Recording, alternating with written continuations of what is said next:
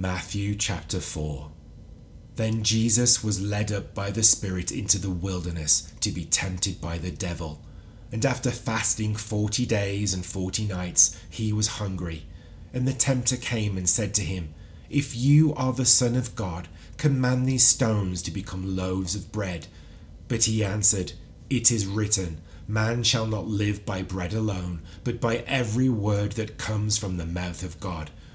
Then the devil took him to the holy city and set him on the pinnacle of the temple and said to him, If you are the Son of God, throw yourself down, for it is written, He will command his angels concerning you, and on their hands they will bear you up, lest you strike your foot against a stone. Jesus said to him, Again it is written, You shall not put the Lord your God to the test.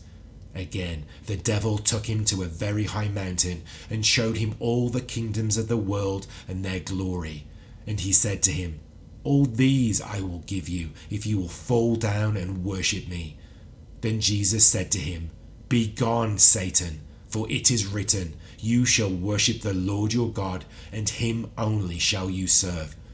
Then the devil left him, and behold, angels came and were ministering to him.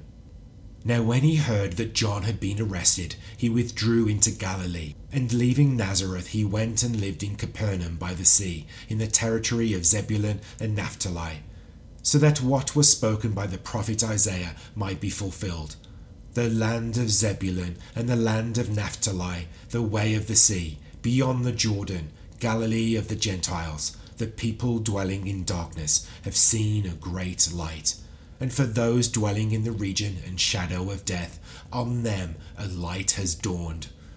From that time Jesus began to preach, saying, Repent, for the kingdom of heaven is at hand.